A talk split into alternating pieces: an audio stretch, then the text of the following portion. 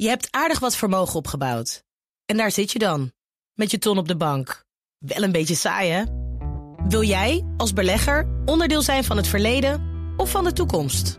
Bridgefund is een slimme fintech die een brug slaat tussen de financiële behoeften van ondernemers en van beleggers. Dus wie belegt bij Bridgefund krijgt niet alleen een mooie vaste rente, maar brengt ook ondernemers in beweging. Echt waar, met die ton kan je zoveel betere dingen doen. Bridgefund. Make money smile. Hallo, hallo, hallo. Zo. Vanaf het Binnenhof. Zit jij, eh, heb jij veel wind, Lien, of valt het mee? Maar ik vind het wel koud. Jij zit wel aan zee Ja. hier, hè? Ja. Vlak bij Scheveningen. We zitten weer op het Binnenhof. Dit is Nieuwsroom Den Haag van vrijdag 27 eh, augustus is het nog, hè? Is het al 27 augustus? Ja, Ja, nog net geen 31. Ja, Nog net niet 31. tragische precies. dag. En eh, bij mij op het Binnenhof zitten Sophie van Leeuwen van BNR, Lien van der Leij van het Financieel Dagblad. Ik ben Mark Beekhuis en ik had gisteren aangekondigd dat we vandaag Bart Maat in de podcast zouden hebben. Maar die heeft op het allerlaatste ogenblik heeft hij moeten afmelden. Dus ik hoop dat hij volgende week eh, misschien alsnog kan. Of de week daarna. Want dat is wel echt een, eh, een fotograaf, ANP-fotograaf... waar we heel graag een keer in deze podcast mee willen praten, denk ik. Ja, hij heeft het toegezegd. En ehm, ja, waarom wilde we hem nou spreken? Omdat hij zeer geïrriteerd is, een beetje boos over de geslotenheid van deze formatie. Dat hij al bijna vijf maanden niet binnen mag komen in het kantoor van Mariette Hamer. Om gewoon te zien, hè, de lichaamstaal van Rutte, Kaag, Wopke Hoekstra, et cetera. En we zien helemaal niks. Het is gesloten. Nou ja, we zien natuurlijk mensen tussen de hekken die hier midden op het plein staan... eh, naar binnen lopen en dan weer naar buiten lopen. Toch? dat is wat we zien. Het is toch en hij anders. heeft eh, Ploemen en Klaver weten te verrassen bij het fietsenhok. Toen ze een beetje impromptu weg wilden fietsen. Ja. Eh, Maar dat soort momenten heb je nodig om te zien dat die twee inderdaad samen optrekken. En dat het dan, want ze moesten heel hard lachen op die foto. Dus het was, ze werden betrapt, maar het was wel oké. ja, het was er wel oké. Ja, en dat Ja. zie je dan. Dat kunnen we niet zien aan de kant van eh, Rutte. En Wopke Hoekstra en eh de Nee, rest. ik zag een hele mooie foto. Ik zag hem stuntelen. Eh, Hij zoekt altijd de meest eh, ja, bizarre perspectieven. Eh, hij hing uit het raam boven het kantoor van Mariette Hamer op Binnenhof 2. Met die camera recht naar beneden te wachten tot, ik denk, Rutte daar naar buiten zou lopen. Dan zie je Ja. een heel groot plein. ehm, met een heel klein poppetje Rutte Je ziet vooral. eentje, een- eenzaam, ik heb die foto gezien die daarvan geworden is. eh, die daarvan gekomen is. Je ziet vooral ook het prachtige patroon van al die, ste- die steentjes die hier liggen. En dan zo één man eenzaam tussen die hekken.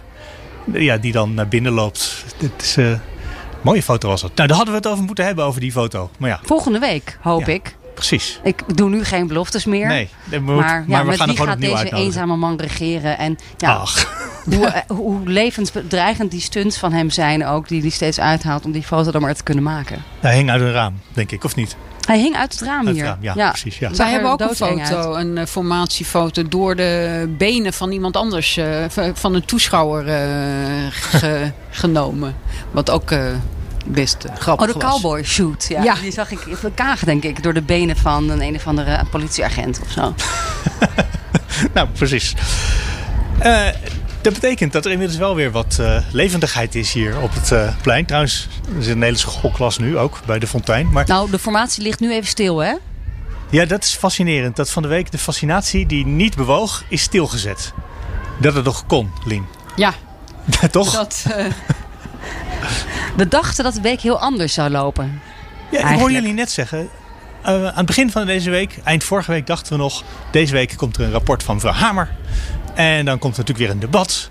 Eh, kortom, dan is er iets wat gaande is in de formatie. Maar dat is niet zo. Ja, het, Ja, het- en de vraag was aanzet ook of tot wij- een doorbraak. ja en, en de vraag was ook of wij die, eh, die aanzet tot een opzet nou ei- uiteindelijk eens zelf eh, konden lezen of zien. Het document van Nou, Kaag werd en vervolgens wel eh, eh, volop gelekt naar de pers natuurlijk. Dat er toch iets stond eh, waar Gert-Jan Segers heel erg boos over was. Ja, wat stond er dan in? Eh, het uitvoeren, dus meer rechten voor homo's, eh, LGBT eh, groepen. Maar ook eh, artikel 23, hè? ook de vrijheid van onderwijs. onderwijsvrijheid. Vrijheid van Morrelen onderwijs. eraan. Ja. Ja. En wat, wat, Ja. wat is morrelen? Want dat is zo'n vage term, morrelen aan. Aan banden leggen, ik denk dat je het zo eh, moet maar uitleggen. wat zou het kunnen betekenen?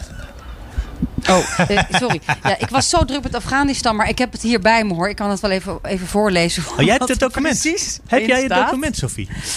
Ik heb het niet. Het is niet naar mij gelekt. Nee, het moet gemoderniseerd. Ja, die discussie loopt natuurlijk al veel langer. En ik begrijp dat voltooid leven daar ook eh, in wordt geopperd Ja. in het startdocument. En daar weten we de bezwaren van de ChristenUnie wel degelijk. Ja. En, De embryo-wet, dat soort zaken. En- Hè? Meer ouderschap voor eh, homostellen, eh, En- rechten. Sigrid Kaag heeft altijd gezegd van we laten ons niet weer vier jaar eh sidelinen eh, om, om de ChristenUnie te plezieren. Ehm, maar ik vind het toch wel merkwaardig dat dit allemaal in het eh, eh, zogeheten startdocument is gekomen. Want dat is een beetje dat, dat Rutte dat toelaat. Want dat is toch een beetje op voorhand de ChristenUnie al wegsturen. ja, tenzij je het er allemaal weer uit wil onderhandelen en denkt, dan krijgt de ChristenUnie niet zoveel. Want die voelen zich straks misschien heel erg nodig uiteindelijk. En dan moeten ze eerst even allerlei dingen terug onderhandelen voor ze echt iets binnen kunnen gaan halen wat ze willen. Het zou Nou, wordt- Dus eigenlijk lang- in het startdocument zijn de onderhandelingen al begonnen. Nou, dat zou kunnen. Ik weet niet hoe. Ja, ik denk dat Mark Rutte een hele goede onderhandelaar is. En dat hij een paar stappen vooruit denkt. En denkt: het gaat mis met links straks. Gaan we het uitgebreid over hebben. Dan is daarna de ChristenUnie onze enige optie. En dan kunnen ze eisen wat ze willen. Dus laten we vast eens wat dingen in het plan schrijven waar ze vanaf moeten. Eh, bouwstenen waarmee geschoven kun- kunnen worden. Ja, dat- dat is ook al ja. begonnen. Hè? De Hamer schreef volgens mij eh, ja, deze week, halverwege deze week, een brief aan de voorzitter Vera Bergkamp. De bouwstenen eh, zijn er aan het bewegen of we zijn de bouwstenen aan het verbouwen of iets dergelijks. Vorige week hoorde ik Mark Rutte zeggen: het is pas af als het af is. Eh, dat vond ik een beetje een inhoudsloze quote. Maar ik denk eigenlijk dat mevrouw Hamer hetzelfde gezegd heeft. Het is, eh, we hebben allemaal blokjes en we hebben nog geen idee. Ja.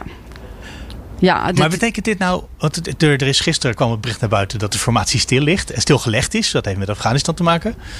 Is er nu een formatie gaande of een informatieronde? Of is het, er wordt er gebeld toch door de mensen of niet? Ja, dat hebben we zojuist gehoord van Bobke Hoekstra bij Ja. de inloop van de ministerraad. CDA-leider, die, eh, die zegt, ja nee, oké, het is nu even druk. Bovendien, hij is ook met zijn begrotingsraad bezig. Hè? Dus de begroting voor Prinsjesdag. Ja. Hij heeft het ook wel een beetje druk. Eh de Lichtstil Kaag heeft absoluut geen tijd, denk ik, tot 31 augustus voor de formatie. Ehm, maar er wordt gesproken. Op de achtergrond gaat het gewoon door. Wij zien het niet hier. Hier voor jou op het plein. Ja, nee, het plein is leeg. Toch, dat maar er, een- wordt, eh, er- er zou er wordt druk worden getelefoneerd, suggereerde eh, meneer Hoekstra. Nou, volgens mij zijn er eh, aan de lopende band gesprekken. Maar we gaan nu eerst weer eventjes verder over de begroting praten. Dus dan kunnen we na afloop kunnen we de rest van de stand van het gewas doornemen. Ja? ja, bouwstenen verbouwen. En of dat dan betekent toch ja, eh, zegers pleasen en dat artikel 23 eruit slopen of, want, of iets anders. Want de linkse partijen waren natuurlijk wel best wel gelukkig. Hè, Ja. Met eh, brede brugklassen en meer regie op de woningmarkt. Ja, dan, dan zou je denken dat ze dan toch weer eh, zegers er een beetje bij moeten mo- Maar het is wel een document eh, die eh grossiert in vaagheden. Hè? Dat, je- waar je allerlei eh, kanten mee op kan. Wat zegt u? Er is niks te formeren. Er is niks te formeren. Nee, bent u de nieuwe informateur? Of, eh, Vanaf maandag. Ik wil straks nog heel veel over de formatie eigenlijk weten. Ik wil eerst even, want we zijn net weggelopen bij de inloop van de ministerraad. Dat gaat gewoon door. Er zijn namelijk geen persconferenties. Hoorde ik van de week eh, wat bozigheid over. Dat eh, niemand de pers meer te woord staat. Echt, hè? Er is een, nou ja, wel bij de in- en Nou, uitloop een beetje. Nou, die pers, coronapersconferenties gaan gewoon door. Nee, maar de uitloop na een ministerraad. Dat je dan eh, Mark Rutte hoort en kan ondervragen over wat er vandaag besloten is. Dat is er nu toch niet? Nee, en da- daar En al hebben maanden de niet. journalistenclubje heeft daar al wel over geklaagd, begreep ik. Gewoon kunnen we alsjeblieft die persconferenties na, na het zomerreces, waar we nu nog in eh, zitten, hervatten. in- invoeren, hervatten. Want ja, als jullie zo lang aan het formeren zijn, wij moeten gewoon de premier kunnen bevragen. Ja. Nou, nu stond hij hier van de week toevallig wel even een statement te geven over Afghanistan. Maar verder ja, eh, eh, zegt hij ook niks bij het hekje van de Mariette Hamer. Ik kan daar helaas niets over zeggen, zegt hij dan. Hè? Ik heb helemaal niets te melden, al vijf maanden niet. Ja, Dus- dat zei hij de laatste keer. Ja. Zo, goeiedag. Ik kan daar helemaal niks over zeggen. We hebben echt een heel goed gesprek gehad. En, eh, dat, dat is precies waar. Ja, fijne dag. Terwijl we zitten midden in allerlei crisissen en het land wordt wel geregeerd door een demissionair eh, kabinet. Mogen we Rutte alsjeblieft bevragen? Ja. Ik weet niet of die persconferentie inmiddels eh, is toegezegd. Heb jij er iets over gehoord, Lien? Ik heb er nog niks over gehoord. Nog nee. niet. Nee. Vrees ik, maar daar moeten we eigenlijk eh, Vullings even over bellen. Dat is de voorzitter van de Parlementaire klassenvertegenwoordiger pers, van de parlementaire pers. Die namens alle journalisten deze vraag inmiddels gesteld heeft. Ja, die loopt altijd. dus Als wij zeiken, dan, dan geeft hij dat. Dan hij zeikt hij, ook ja. door. Ja. Oké, maar we gaan straks eens verder met die formatie, want dat sleept toch nog lang en met de PvdA. Eerst even, want bij de, eh, bij de inloop van de ministerraad was natuurlijk ook mevrouw Kaag. Die de afgelopen dagen een hoofdrol speelt. Veel kritiek over zich heen gekregen heeft over wat er gebeurd is in Ja. Afghanistan en wat we daar gedaan hebben. Ja, Eh, maar in ieder geval volgens mij 24 uur per dag zo'n beetje daarmee bezig is met wat er nog te redden valt. Te redden dan maar. ja, ik weet niet of ze slaapt. Ik zag wel dat ze heel veel make-up op had vandaag. Dus ik denk dat die wallen wel steeds groter worden. Ja, dat kan me en voorstellen. ook bij haar eh, collega's op buitenlandse zaken. Ja, ehm, en ja, ik vond het echt een. eh, het was echt verschrikkelijk om te zien deze week van dichtbij. Ook hoe het dan van uur tot uur gewoon steeds verder fout gaat. Ja. En de, de machteloosheid die je hier toch wel voelt. Maar wat ging er hier van uur tot uur mis? Ik bedoel, in Afghanistan, in, rond het vliegveld, ging het natuurlijk langzaam explodeerde het. Maar wat ging er hier die- van uur tot uur mis? Je ziet die deadline dichter, dichterbij komen. Je, weet dat je die mensen hier zo snel mogelijk heen eh, wilt halen. Dat, dat, ze, dat ze niet op de luchthaven kunnen. Dus we bevragen hè, steeds elke keer als er weer een begrotingsraad is. Mhm. Alle ministers. Van eh, hoeveel zijn er al eh, op, op het vliegtuig? Hoeveel laat je erachter? Ga je die deadline halen? Eh, nou ja. Ja. Honderdduizend vragen die ze eigenlijk vaak niet kunnen beantwoorden. Verschrikkelijk. Verschrikkelijk. Hoe eh, ja, daar hele gewone mensen het slachtoffer zijn van een aanslag met... Ja, we weten nog niet eens precies hoeveel doden. Verschrikkelijk. Ja, het snijdt je door het hart. Ja, in de Nederlandse regering is het gebruikelijk dat een verantwoordelijk bewindspersoon spreekt over de, de portefeuille. Dus in mijn huidige rol is het niet zuiver om daarop in te gaan, maar natuurlijk is, is de regering daarover aanspreekbaar naar de Kamer en de samenleving. Het is verschrikkelijk. En ik hoop ook niet dat dit een nieuw hoofdstuk eh, in Afghanistan betekent waarbij we veel over dit soort terreuraanslagen zullen lezen. Waarbij onschuldige levens verloren gaan. En in dit geval natuurlijk ook eh, veel eh, Amerikaanse militairen en burgerslachtoffers. Eh, die, eh, die allemaal een doelwit waren. Heeft u de afgelopen dagen nooit het gevoel gehad van was ik mij eerlijk ontmoet? We hebben net als alle andere landen niet iedereen die we naar Nederland of andere landen hadden willen helpen evacueren. Dat hebben we nog niet kunnen doen vanwege de onmogelijke tijdsdruk, de eh, toegang tot het vliegtuig, de veiligheid, zoals we gisteren helaas hebben moeten constateren. eh, en eh, het feit dat gewoon de Amerikanen minder tijd gaven dan we hadden gehoopt. De politieke druk heeft wat dat betreft vanuit de internationale gemeenschap niet gewerkt. De Amerikanen hebben vastgehouden aan hun deadline. En landen die wilden evacueren eh, gezegd: dit is je tijdspanne, dit is de dag en dit is het uur waarop je nu moet vertrekken. Kijkt u terug op de afgelopen dagen? Ik kijk niet terug. Ik eh, ben aan het plannen eh, om eh, verder te gaan, om ervoor te zorgen dat we op alle manieren mensen naar Nederland kunnen halen of met bondgenoten kunnen optrekken. Ik denk dat we een, een hele goede evaluatie sowieso gaan uitvoeren. Maar op dit moment, weet u, iedereen die wij achterlaten, dat voelt verschrikkelijk. apart op de veiligheid gedacht. Het is voor elk land zo, ook Nederland, dat de mensen die daar zijn, moeten zelf een veilig onderkomen zoeken. Eh, en wij wij zijn in continu contact via hun contactpersonen of direct om te kijken en vervolgcontact te leggen. Dat is het consulaire team. Maar er komt een einde aan de crisisoperatie in deze fase. Het consulaire team zet, de, zet het werk voort eh, via contact, opvolging. En natuurlijk op dit moment, deze fase, is eh, politiek heel belangrijk. Dat we gaan kijken met andere landen wat we kunnen doen, op welke manier, met wie en wat dat vraagt eh, in termen van politieke opvolging. Ik ga nu naar binnen. Dank u wel. Ja, nee, want eerst was de hoop ook dat uh, Amerikanen wat langer zouden blijven. Hè? Ja, waar ja, die hoop die op gebaseerd is. Ja, nou dat lijkt mij inderdaad een inschattingsfout in Nederland. Want daar heeft meneer Biden nog nooit aanleiding toe gegeven te- dat je zou kunnen denken dat hij langer zou willen blijven. De- nou, ik- daar hoorde ik wel een beetje diplomatieke kritiek zojuist van Kaag. Die zegt, we zijn, hè, we zijn de Amerikanen heel erg dankbaar dat ze dit allemaal mogelijk hebben gemaakt. Maar toch. Eh, maar daarna zei ze ja, dat het zo snel zou gaan. En hier hebben jullie een slot. Dat was gisteren wat ze hoorden. Een tijdslot. En dan vliegen jullie weg. Dat was gewoon rond het begin van de avond. Ja. Hè, voor het ambassadepersoneel en, en de, de, de Nederlandse militairen. En that's it. Dat heeft haar wel overvallen. Ehm, Net zo goed als het begin van de hele operatie, die bovendien sneller was. Want je zei net al 31 augustus. De bedoeling was oorspronkelijk om op 11 september weg te gaan. Dat was al een paar weken, eh, bijna eer- twee weken naar Begin voren deze week getrokken. dachten wij nog, nou, eh, de deadline is volgende week dinsdag. Dus we Ja. hebben nog even, kunnen wij nog even doorbabbelen Maar over de formatie. Allemaal eenzijdig vanuit Amerika is dat versneld. Toen werd dat 27 augustus, hè, toen werd dat gisteravond. Toen was er die Dat is vandaag. Die, ah, ja, Ik ben ook helemaal de tijd bij. Toen was er dus plots ja, die dreiging die natuurlijk ook al dagen aanwezig was. Maar die van uur tot uur groter werd. En waar gisteren ook Bijleveld, de minister van Defensie... konden daar niets over zeggen. Maar terwijl wij aan het praten waren... en, die poorten stonden vol met, met, met duizenden mensen voor die luchthaven. Die poorten gingen dicht... En vervolgens, ja, die aanslag. We wisten, dat die, we wisten dat die ging komen. Dat het een kwestie van een paar uur was voordat de boel zou exploderen. Nou, het is heel akelig voor iedereen hè, dat we moeten vaststellen dat de veiligheidssituatie nu zo is. Dat er ook terreurdreiging is om het vliegveld. Dat we moeten stoppen met evacueren. Dat we geen mensen meer binnen kunnen halen op het, eh, op het vliegveld. Ehm, en dat de mensen die we hebben binnengehaald, dat we die nu eh, snel gaan evacueren naar eh, Pakistan en naar Nederland. Dat is nu van het grootste belang. dat we de mensen die in gevaar zijn, en dat zijn dus onder andere tolken en andere categorieën, dat we die het land uitkrijgen, dat we die kunnen evacueren. En daar is op dit moment iedereen die maar mee kan en die inderdaad dat vliegveld weet te bereiken en toegelaten wordt door het vliegveld, nemen we mee. En misschien ook wel Nederlandse Afghanen voor die deur, die, die poorten die waren dichtgeslagen, stonden te wachten.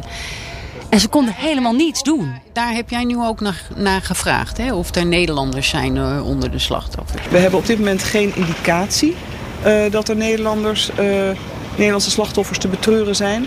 Maar dat zou ik niet durven uit te sluiten vanwege de chaos en het feit dat veel mensen eh, alleen misschien op pad zijn gegaan. Van wie de familie misschien niet eens weet of wist dat ze bij de luchthaven waren. Dus dat durf ik niet uit te sluiten. Ze zegt, ik kan dat niet uitsluiten. Zojuist bij de, bij de, bij de ministerraad. Ik, ik heb geen enkel zicht op wie daar in welk ziekenhuis ligt, liggen gewond. Nee, logisch, want we zijn daar niet meer. Of zijn we daar nog wel? Hebben we nog een ambassade? We zijn daar niet meer. Nee. Maar ik begreep dat onze ambassade officieel gezien niet gesloten is. Nee, maar ik denk dat de Dat toch ambassadeur waarschijnlijk, maar dat is ook niet helemaal duidelijk, in Islamabad zit. Dus die zijn Ah, ja. naar een buurland vertrokken om vanuit daar dan nog zoveel mogelijk hulp te bieden. Net als een, eens één transportvliegtuig dat ze achterlaten in de regio, zo'n C-130. Eh, voor het geval dat we misschien toch nog mensen ergens kunnen ophalen. Ehm, of mocht die luchthaven dan alsnog open gaan. Maar inmiddels zijn meerdere aanslagen al, alweer aangekondigd. Althans, de dreiging daarvan. Misschien dat er nog special forces ergens rondlopen. We weten het niet. Nee, dat moeten we misschien op dit ogenblik ook niet weten. Maar het onvermogen eh, en de chaos. Ik vond het echt ontluisterend om dat zo te zien. Hier ook op het Binnenhof. Ja, laat staan in Kabul. Ja. En ja, best wel beangstigend eigenlijk. En, ja, en helemaal niets kunnen doen. Rutte ook gisteren in dat statement in de hal van de Algemene Zaken. Van ja, weet je, het is, het is gewoon, nou, dat zei hij niet, maar het is gewoon pech. Iedereen die we achterlaten. In ieder geval is nu wel zeker dat er absoluut nog een, een behoorlijk aantal Nederlanders met gezinnen eh, is achtergebleven. Eh, en dat geldt ook, uiteraard ook voor, voor Duitsland, eh, voor Frankrijk, voor Engeland, maar ook de andere Europese landen. Er wordt er met man en macht aan gewerkt om te zorgen dat ook nadat we daar weg zijn, alles aan kunnen doen om eh, landgenoten eh, en hun families, maar ook anderen eh, die wij eh, willen meenemen, eh, die we hier naartoe willen halen, eh, dat we dat kunnen doen. Ik las in mijn Twitter-timeline dat mevrouw Kaag boos was dat meneer Rutte zijn persmomentje eindelijk had genomen in deze eh, Afghanistan-crisis. Zou dat waar kunnen zijn?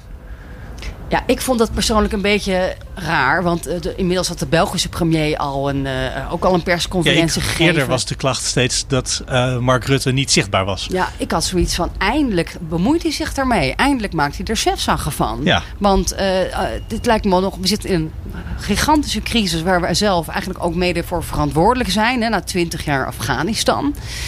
Uh, dan mag je als premier toch wel eerder van je laten horen. Ik vond het rijkelijk laat. Ja, of Kaag er ja. dan boos over is. We hebben natuurlijk dat, uh, dat hele lelijke debat. Ik vind lelijk een moeilijk woord. Het is een beetje een modewoord. Maar vorige week gehad. Over, uh, nou, met dus mevrouw Kaag en mevrouw Broers Knol en Bijleveld. Ik kan kabinet... me voorstellen dat daarna Mark Rutte dacht... nou, daar wil ik even niet mee geassocieerd worden. Ik blijf er even buiten beeld. Misschien heeft dat een rol gespeeld. Uh, maar en, oh ja, het kabinet sprak niet met één mond. Nee. Je hebt natuurlijk ook nog partijpolitiek toch wel. Hè? De, de, de asiellijn van de VVD is niet die van D66. Ik heb trouwens Kagie al maanden geleden over be bevraagd. Ook ja. bij ministerraad. Toen uh, de Taliban hard oprukte. Heel snel toen al. Uh, van uh, wat gaat hij nog doen voor de mensen en voor de tolken. Toen bleef zij ook heel erg op de vlakte. Dat het over humanitaire hulp. En we, we, moeten die mensen redden. We moeten geld sturen. Maar ook toen was Kaag niet heel hard bezig. In mijn herinnering. Met anticiperen op de machtsovername van de Taliban. Dus nou ja, misschien is daar ruzie over geweest achter de schermen. Kan je dat als minister van Buitenlandse Zaken? Kan je dan tegen de mensen die gaan over uh, de Immigratie- en Naturalisatiedienst of die bij Defensie werken, kan je die als minister van Buitenlandse Zaken een opdracht geven en zeggen: Ik wil graag een lijst van al jullie medewerkers. Kom maar door. Nou ja, of is dat iets wat bij Defensie echt gedaan moet worden? Wat ik hoor, de kritiek in de Tweede Kamer, uh, uh, ook, ook bij de VVD trouwens, gaat toch meer richting Defensie. Ja. De bal dan richting buitenlandse zaken. Dat Defensie echt zijn zaken niet op orde had. En dan met name ook die lijsten hè, van ja. al, alle personeel. Ook mensen gewoon onder contract die gewerkt hebben. Uh, voor Nederland in Er was van de week een hoorzitting over uh, onder andere deze vraag. En daar hoorde ik, daar was ik echt verbaasd over, dat er in Brussel wel een lijst ligt met alle Nederlandse medewerkers. Uh, maar dat je die als NGO niet kan krijgen om te kijken of je mensen kan benaderen. Wat natuurlijk ook enigszins schokkend is. Ja. Maar dus, als je dus vraagt, ik wil graag een lijst. Defensie heeft misschien die lijst zelf niet, dat zou jammer zijn. Maar die ligt dus kennelijk gewoon ergens in een kantoortje in Brussel. Ja, en iemand heeft hier dus kijkt de, net zo verbaasd als ik tijdens het horen van die zinnen. Iemand moet de regie pakken dan. Dat heeft ja. Blijkbaar ook niet gedaan. Of haar kunnen niet kunnen doorduwen misschien. kennelijk. Of niet willen, dat kan ook nog. Maar, um, dus dat is ontzettend lelijk wat er is gebeurd. Ja. En uh, ook in de hoorzitting uh, werd ook geroepen... Hè, falend overheidsbeleid. Echt ja. gefaald. Uh, Nederland heeft gefaald. Dus te laat. En ook een, een emotionele... Um, Beth Dam, hè, onderzoeksjournalist, uh, inmiddels promovendus. Het is hetzelfde als een huis zelf in de brand steken. En dan vragen of de bewoners alsjeblieft binnen willen blijven. We laten niemand achter. Dat is het motto bij Defensie. Wat heeft dit kabinet daar ongelooflijk in gefaald? En de gevolgen zal ze daarvan moeten dragen. Maar de effecten die dat voor mensen heeft, zijn niet te overzien en onverteerbaar. En ik hoop dat ook dat deze Tweede Kamer heel snel tot een evaluatie komt. Iedereen zegt ook dat ze zijn overvallen door de snelheid waarmee het is gegaan. Maar volgens mij zijn we ook een beetje overvallen door de hardheid waarmee die oorlog daar gevoerd wordt. Dat er dus gewoon mensen doodgaan als je niks doet. En dat we ons dat niet hebben willen realiseren. Daar heb ik eigenlijk in de afgelopen maanden, tot de hoorzitting van van de week, weinig over gehoord.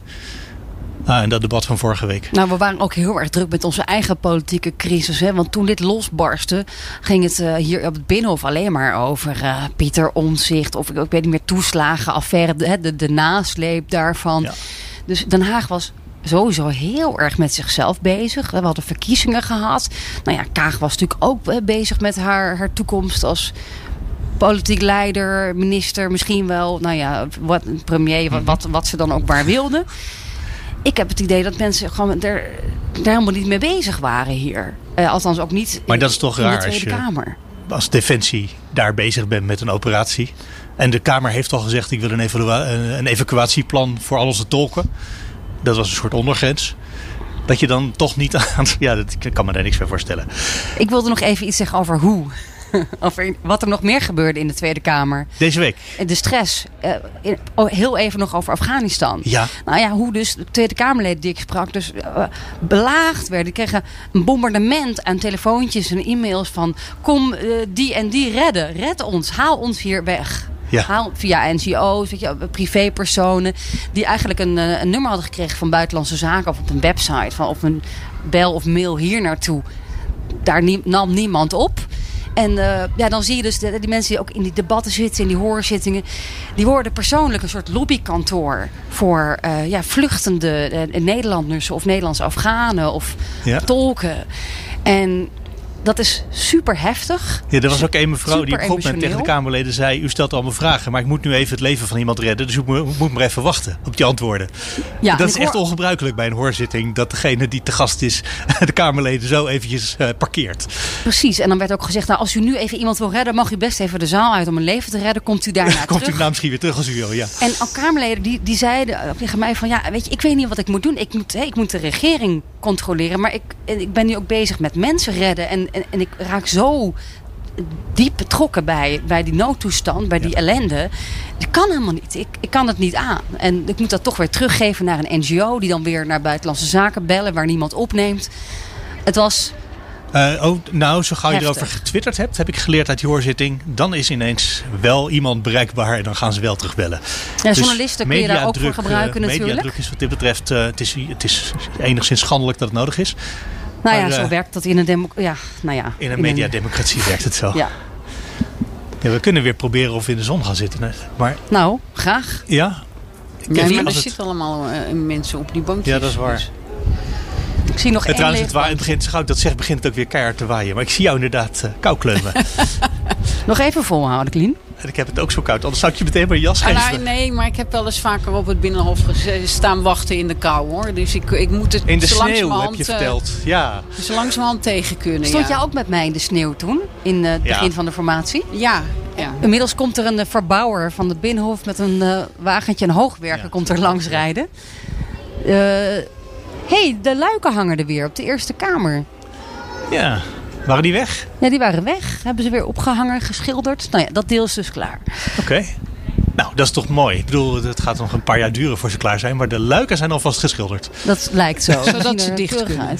Oh, dat, Oh ja, zodat ze dicht kunnen. Zodat ze open Ja. kunnen. De, de meest gesloten formatie ooit. Hè? Dat, dat zijn teksten die we hier deze week horen op Een mooi bruggetje richting Na de P van de A. De politieke cultuur, vernieuwing, verbetering.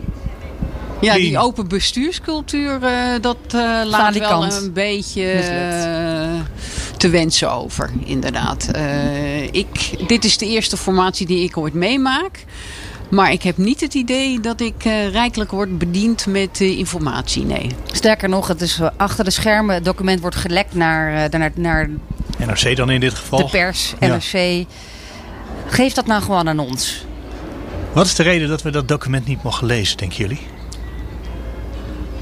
Nou, in eerste instantie mochten de ehm, pratende partijleiders hem ook niet lezen. Ze werden voorgelicht. Want ik, ik, vroeg, ik vroeg ook van, krijgen jullie, jullie worden nu uitgenodigd om, dat, om, om kennis te nemen van dat startdocument. Krijgt u in eerste instantie eh, ook leestijd?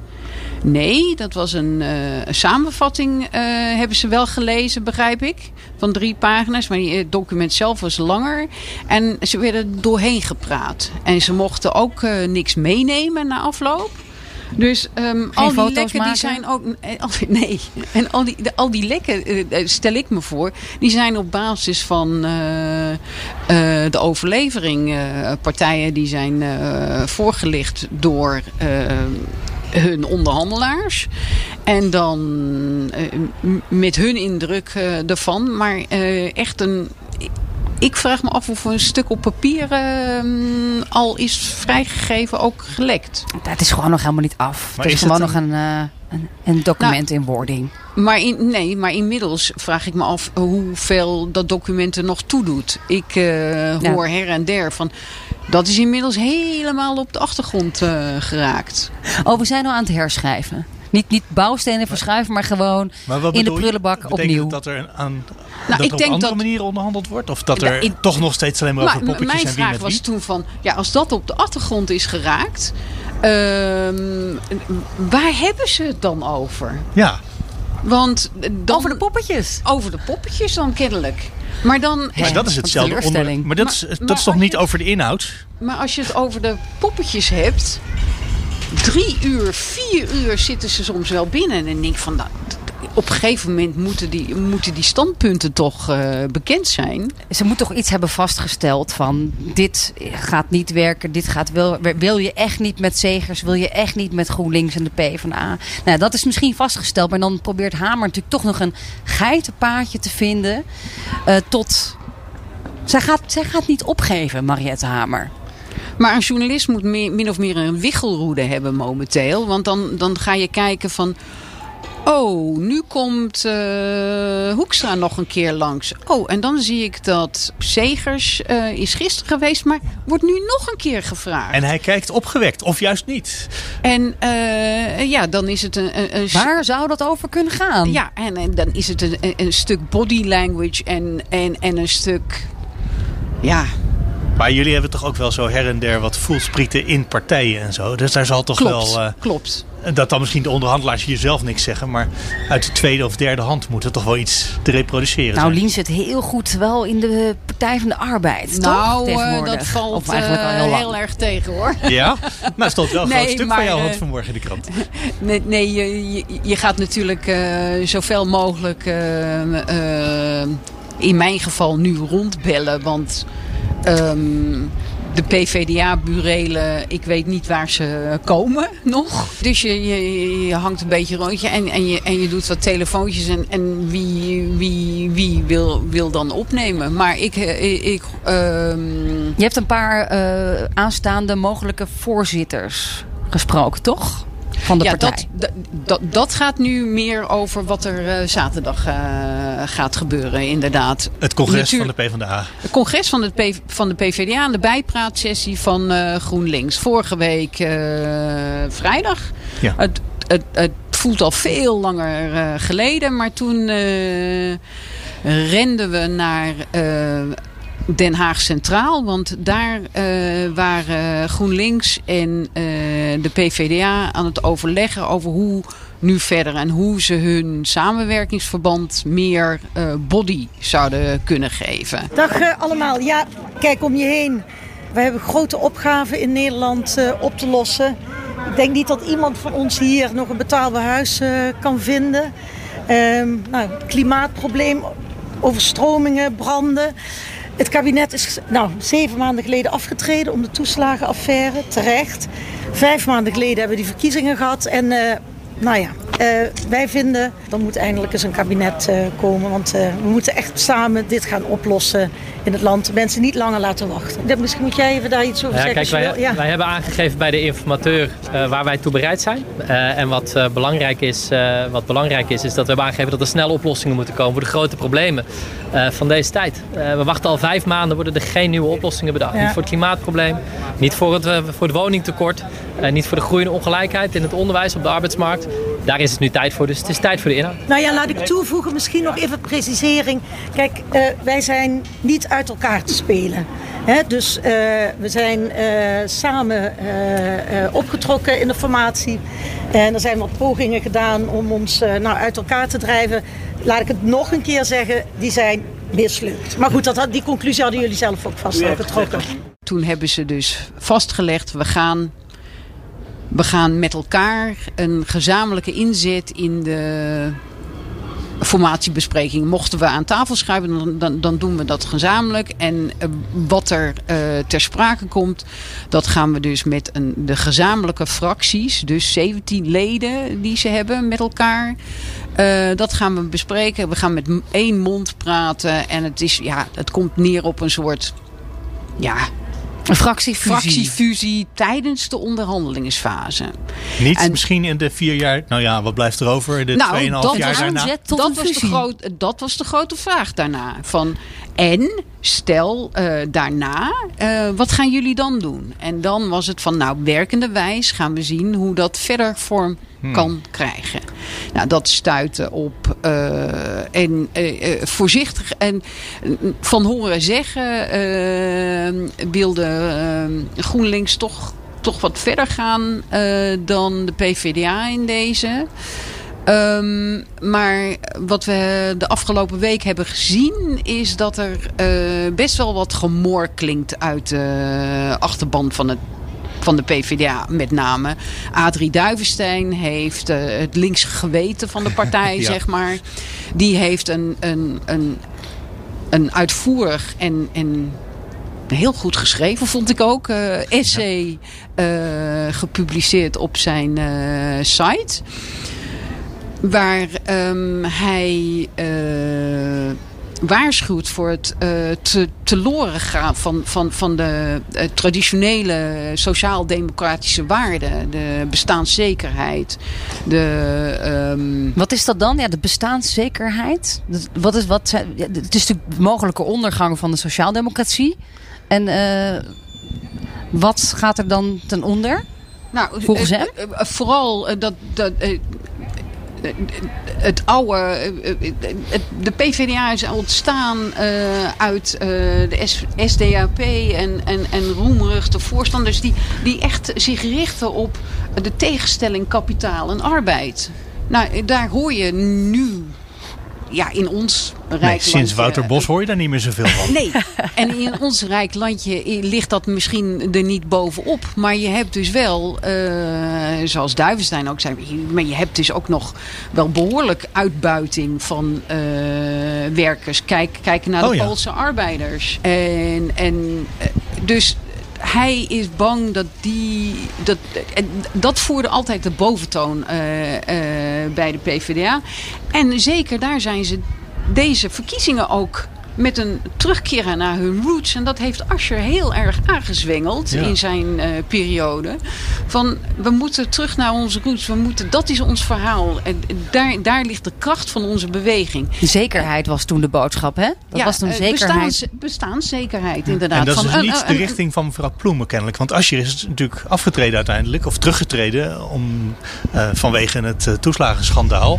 Nou, Ploemen, die, die zegt van ja, maar die, die, die, die sociaal-democratische waarden, die, die gaan helemaal niet teloor als wij, eh, als wij samen regeren. Wij, wij, wij zijn erbij. Wij zorgen ervoor dat dat, eh, dat, dat in ere. Maar is, is eh, GroenLinks niet stiekem toch een beetje een linkse grachtengordelpartij? Denk je niet dat Nou, dat daar dat is een deel van de achterban wel bang voor. Maar eh, eh, Jesse die heeft dus ook eh, in, aanloop... ja, Jesse Klaver heeft ook in aanloop naar de verkiezingen steeds gezegd van... wij zijn niet alleen groen, wij zijn ook links. Dus wij, wij hebben best wel oog voor hoe dat... en, en, en- en, we hebben volop oog voor hoe die klimaattransitie de arme mensen niet mag eh, Ja. op achter eh, mag zetten. Die, eh, we zijn ook voor rechtvaardigheid. We zijn, niet, eh, we zijn voor klimaat en klimaatrechtvaardigheid. Dus dit, dit hoeft het. dit- deze samengang, dat, Het dat hoeft kan elkaar heel niet te goed. bijten, Nee, ja. dat hoeft elkaar niet te bijten. En juist, eh, eh, hij zit heel erg op de toer van ja, 1 plus 1 is 3. Eh Adrie Duivenstein denkt van 1 plus 1 Anderhalf, maakt 1. ja. Maar hoe heet wordt het dan dit weekend? Kan al A de stekker uit hè, de verregaande samenwerking slash fusie GroenLinks en twee de stekker uit in een kabinet met Rutte? Ja, ik- ik gaan, moet heel eh, even tussendoor zeggen, want als we dit op zondagochtend eh, op de radio eh, herhalen, dan is het geweest inmiddels. Maar er is dus op zaterdagmiddag, voor als je het op zaterdagochtend hoort op de radio of op vrijdag al de podcast luistert, dan zitten we nog in de afwachting van een congres van de PvdA. Nou, we zijn nu eh, echt in blijde afwachting. En het is, het is best ook wel een beetje spannend, eh, vind ik. Bij de PvdA zelf. Bij de PvdA. beetje- Nou, dat komt wel goed over. Ehm, Nou, wat ligt er op tafel? Er ligt een motie om te zeggen, we gaan niet met de VVD samen, met, met Mark Rutte. Eh, we gaan eh, sowieso er liggen meerdere fuseren. moties op, Ja. op tafel. Eh, maar het, gaat in, het draait in feite om twee dingen. En dat is, willen wij als PvdA überhaupt in een regering waar Rutte nog aan de hoofd van de VVD zit? Maakt dat enige kans? Ehm, eerlijk gezegd denk ik niet. Maar je weet het niet, want het is, eh, de emoties lopen heel erg hoog op. Je hebt bijvoorbeeld, ik heb een aantal van de ehm, de aspirant uh, partijvoorzitters gesproken van de PvdA. Zoals je weet uh, is, heeft Nelke Vedelaar, de huidige uh, partijvoorzitter, aangegeven af te treden vanwege ook de teleurstellende uitkomst van de ja. verkiezingen. PvdA die had, heeft hun negen, zegels negen zetels behouden, maar ze waren vroeger veel groter en ze hadden gehoopt dat ze wat dat meer iets gingen binnen groeien. zouden ja, precies. halen. Ja. En dat is niet gebeurd. Nee, maar het zou zelfs kunnen zijn dat een kwart van de achterban voor zo'n motie stemt en zegt we vinden de VVD wel oké, maar Mark Rutte moet weg. Want onze Lodewijk Asscher is ook geofferd voor het uh, uh, toeslagenschandaal. Dat, dat en een, bijvoorbeeld... Zoiets, dat zou, maar als er ja. een kwart of een derde van de partij dat al zegt, dan ga je toch anders de onderhandeling in, denk ik. Moet je er meer uitslepen? Ja, dan en... moet je een beter verhaal hebben als je terugkomt. Nou, qua, qua, qua democratische waarden zit het bij de PvdA wel goed. Want iedereen die lid is, mag stemmen. Die leden zijn best wel, dat zijn oudere leden. Hè? Zijn die niet een beetje conservatiever juist? En, en, en misschien gaat... bang om dus die sociaal-democratie naar graf te dragen? Ja, ik denk dat dit, uh, ik denk dat dat echt heel, heel erg uh, dat speelt. speelt ja. Maar, maar um, ja, het hangt er vanaf. Uh, ze, hebben, uh, ze hebben dik 40.000 leden. Ja, in het verleden was dat meer natuurlijk. Um, die krijgen allemaal een inlogcode. Maar de praktijk wijst uit dat uh, bij controversiële kwesties zoals deze... je toch niet meer dan 2000 hebt die dan daadwerkelijk inloggen. Oh. Um, en stemmen voelt een beetje als een FNV-congres. Dat is soms ook zo spannend over het dit, pensioenakkoord. Dit, ja, precies. Dit, dat liet mij daar helemaal aan denken. Van, Echt spannend. Uh, je weet het niet. Nee, je weet het niet. En, Want daar kan maar, ook nog... maar, maar, bij iedere motie, die, die, ze zullen worden gebundeld. Want de, de, uh, uh, um, het presidium die, die, die, neemt al die uh, moties door. En er zullen veel die heel erg op elkaar lijken. En dan, dan worden die mensen weer gevraagd of ze niet hun motie willen uh, bundelen met een ander, ja. et cetera, et cetera. Maar wat de, de vraagstukken die wel voorliggen is van... Willen we met Rutte? Uh, willen we uh, een, gezamenlijke uh, onderhandelingsinzet met GroenLinks? En willen we daarna een fractiefusie met GroenLinks? En dat laatste, dat is misschien nog wel het meest ter discussie staande. Dat, um, en ik denk niet dat dat... Um, dat is te vroeg, hè? Dat is te vroeg. Want uh, beide leiders zeggen ook van... we gaan gaandeweg, werkendeweg... gaan we kijken hoe... Uh, na de formatie hoe, dit, hoe dit, dit verder vorm kan krijgen. Of het bevalt of het bevalt niet. Uh, zowel Jesse als um, Liliane Ploemen hebben gezegd van... Um, luister, wat de fracties doen is aan ons. Wat we, een partijfusie, dat is echt aan de leden.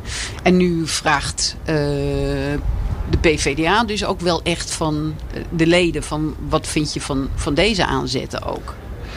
Um, en, maar maar je, je, je hoort andere meningen daarover. Want bijvoorbeeld... je kan zeggen van ja, maar als je een fractiefusie doorvoert, dat is wel echt een opzet al tot een partijfusie. Dat, dat, dat heeft dat consequenties misschien? Ja. ja, dan heeft het consequenties. Dus dit, ik, ik, ik um, vind het wel goed dat dat allemaal. Uh, ja, we zullen het zien. Hoe kan het dat ze dat bij, bij GroenLinks, dat ze daar eigenlijk niet zoveel probleem mee hebben? Omdat het een jongere partij is, zijn al niet zo heel lang geleden gefuseerd. Nou, dat is ook alweer 1990 of zo. Nou, GroenLinks die heeft natuurlijk wel, uh, uh, want uh, ik proef wel meer animo bij jongeren voor zo'n fusie. En GroenLinks is ook jonger natuurlijk. En um, daar is de afspraak van... Stel dat wij uh, uh, aan de formatietafel aanschuiven en daar komt dan een, uh, een, een, document uit, een, een aanzet tot een regeerakkoord uit. Toch dan, weer een aanzet, dat, hè? Dan, dan wordt dat weer voor de GroenLinks-leden voorgelegd ter instemming. Ja, want GroenLinks praat ook dit weekend, maar ik hoor eigenlijk een soort Brexit-kloof tussen, tussen de jongere GroenLinks aanhang of leden en dan Nou, de oudere ik- PvdA-leden die, ik die denk dat je misschien het helemaal niet willen. absoluut geen Brexit-kloof mag eh, noemen. Dat, eh, ja, nee, dat, Nee. Dat, dat, nee, dat, dat, dat vind ik echt, eh, nee.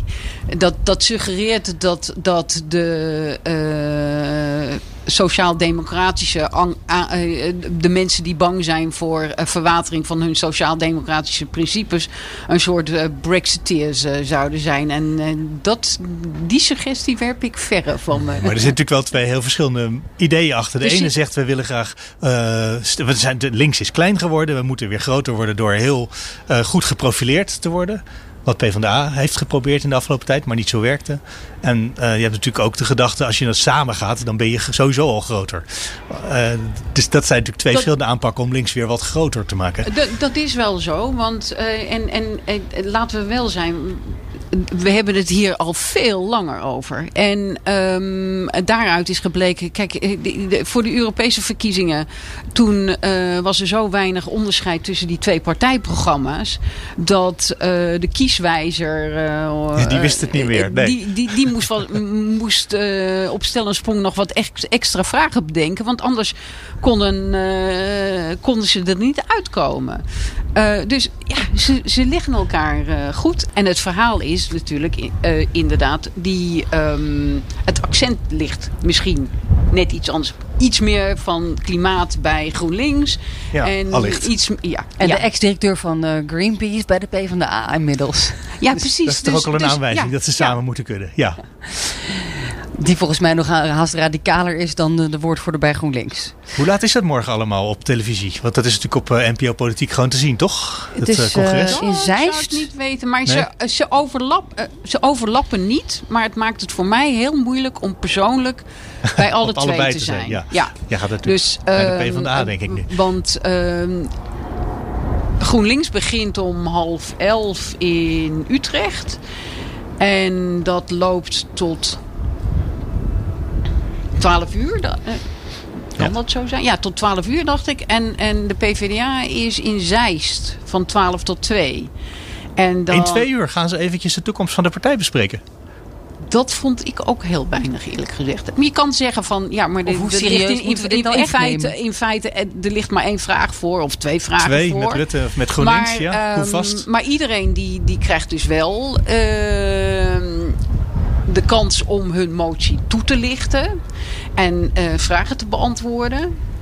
Eh, maar ik, ik, ik denk dat het echt. eh, want want eh, we hadden het over die bundeling van die moties. Maar Ja. die, de- de- daar geeft dus de, het partij dus aan ook een ehm, zogeheten appreciatie van Ja. hoe zij er Stem maar wel of niet voor.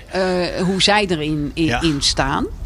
En ehm, de geschiedenis leert dat eh, de meeste leden dan gaan voor de partijlijn. Dus Ja. dan, Bloemen eigenlijk dan, dus. En er Eh, zit ja. daar nog licht tussen? Wat eh, Ploemen wil en wat de partijvoorzitter of het partijbestuur wil?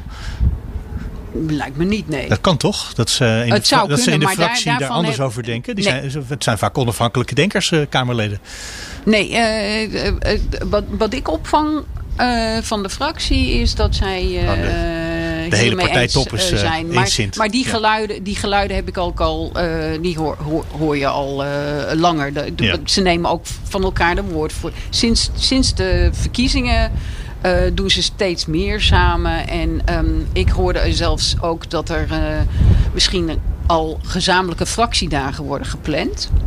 Samen op de hei. Ehm, ja, ze hebben dus altijd van die fractiedagen als het weer, be- weer, weer begint. En Oh, het wordt wel dat, heel dat, klef dat, nu. Dat, dat, dat er dan één, eh, één dag dat ze samen eh, dat zouden doen. Het scheelt En ook weer een dan, hoop dan geld zegt weer iemand anders van nee, nee, zo ver is het niet. We gaan samen een borrel drinken. Dus ergens... Dat is ook een mooie manier om twee groepen te integreren. Ja. Eh, Overigens, het- het verschil met het CDA is toch wel groot. Hè? Ik bedoel, bij de PvdA hadden ze dus kennelijk vorige week eh, bedacht... oké, we gaan echt samen onderhandelen. Week later congres van twee partijen.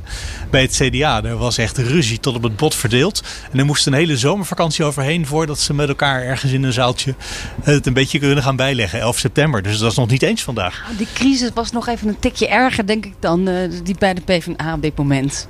Nee, zeker. Bij PvdA is nu geen crisis. Maar uh, dat is toch fascinerend dat het de ene partij wel lukt en de andere niet om binnen een week even bij elkaar te komen. Want ze hadden ook snel voor, het, uh, voor de vakantie bij elkaar kunnen komen. Ja, ja. Ik, ik ben trouwens wel benieuwd uh, hoe dit nu allemaal gaat vallen weer in de, in de formatie komende week, Lien. Of we dan hier op een, heel, een heel ander verhaal staan. Dat je dan een heel andere steeds... dynamiek krijgt. Nou, volgens mij niet. Hé, jammer. Ik heb van de week alleen maar cynische commentaren gelezen. Uh, dat stel dat die partijen daadwerkelijk fuseren van de week. Wat natuurlijk helemaal niet kan. Maar gewoon helemaal alles tot op, uh, tot op uh, bij de Kamer van Koophandel. Ja, dan wel een kabinet opeens. Dat dan toch het CDA of de VVD weer een nieuwe eis verzint. Waardoor er toch niet met links kan worden onderhandeld. Ja, uiteindelijk willen ze gewoon niet over links. Nou, ik denk dat de, de, F, de VVD wel stiekem zit te wachten op van... hé, hey, stel dat uh, de PVDA zegt van... we kunnen niet met Rutte. Dus we doen het niet. Probleem of er dan ruimte is om uh, gewoon... Uh, nou, dan kunnen we met GroenLinks verder. En dan uh, Kaag blij. is GroenLinks, ja. staat Jesse Klaver daarvoor open? Nou, Want die is toch helemaal uh, verloofd en getrouwd met de PvdA op het ogenblik? In de Volkskrant ontkent hij volgens mij... Wat zegt hij nou daar nou precies over? Hij zei, uh, mijn, mijn hoofd staat er niet naar... Dit, dit, In mijn dit hoofd is geen ruimte voor dit soort ideeën. Ja, zoiets was het. ja. Dus uh, lekker vaag. Ja, hij gaf geen echt antwoord. Ja, dat klinkt een beetje als Gert-Jan Segers die al de hele week roept. Uh, ja, dat het is niet dichterbij, de kans is niet groter geworden. Maar ook niet kleiner. Misschien ook niet, ja, misschien als je dan, dan zou je kunnen concluderen dat hij misschien iets kleiner is geworden. Ja. Maar we kunnen het niet uitsluiten. En we zijn altijd constructief. Maar je, klopt, je kan niks uitsluiten in het leven. Wat een fijne Behalve conclusie. dat we aan het einde komen van deze podcast. Dankjewel weer, Lien van der Leij. Ben je de volgende week ook weer? Ik heb het even niet uit mijn hoofd um, allemaal, het rooster. Nee, dat weet ik ook Volgende even niet. Of, of, jij bent maar, er weer, maar, een van je twee collega's. indien wel, dan kan ik uh, uitvoerig verslag doen van de sfeer in, uh, in het Vigi Hotel in Zeist. Ja, in ieder geval. De hersens insloegen. en Sophie van Leeuwen. Tot volgende week. En ja, ik ging bijna weer zeggen tot volgende week. Oh. Maar ik heb volgende week gewoon vrij. Eindelijk zomervakantie. Ach. Net nu de herfst begonnen is. Maar, uh, volgende week hebben jullie Fijn voor je. Martijn de Rijk of Paulien Sewuster als invaller. Ik heb dat hun rooster al helemaal niet uit mijn hoofd geleerd. Want die komen er wel uit. En uh, ik heb zojuist een appje gekregen van Bart Maat. Dat hij er volgende week toch wel bij is. Deo Volente, zeg ik er dan maar even bij. Voor de zeker. Fotografie op het Binnenhof. Leuk, had ik graag zelf bij willen zijn. Maar nu ga ik gewoon luisteren. Je kan altijd reageren, dan krijg je geen antwoord deze week van mij. Maar dus van Martijn of van Paulien. Bel naar nieuwsroom.bnr.nl of nieuwsroom.fd.nl. En uh, tot over een week of vier. Ga je vier weken weg? Uh, nee, drie weken. weken weg. Maar dan is het wel bijna Prinsjesdag. Dat voelt ver weg, hè? Oh my god, krijgen we dat weer. Ja. ja. Uh, die begrotingen trouwens, dat is zo, wordt een beetje wordt een beleidsarme begroting. Niet Toch? heel erg spannend allemaal.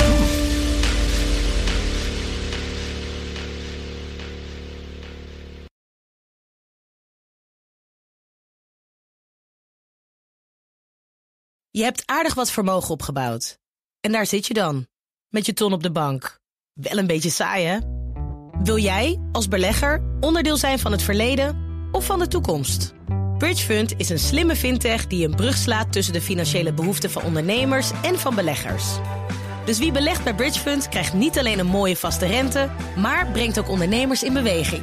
Echt waar, met die ton kan je zoveel betere dingen doen. Bridgefund. Make money smile.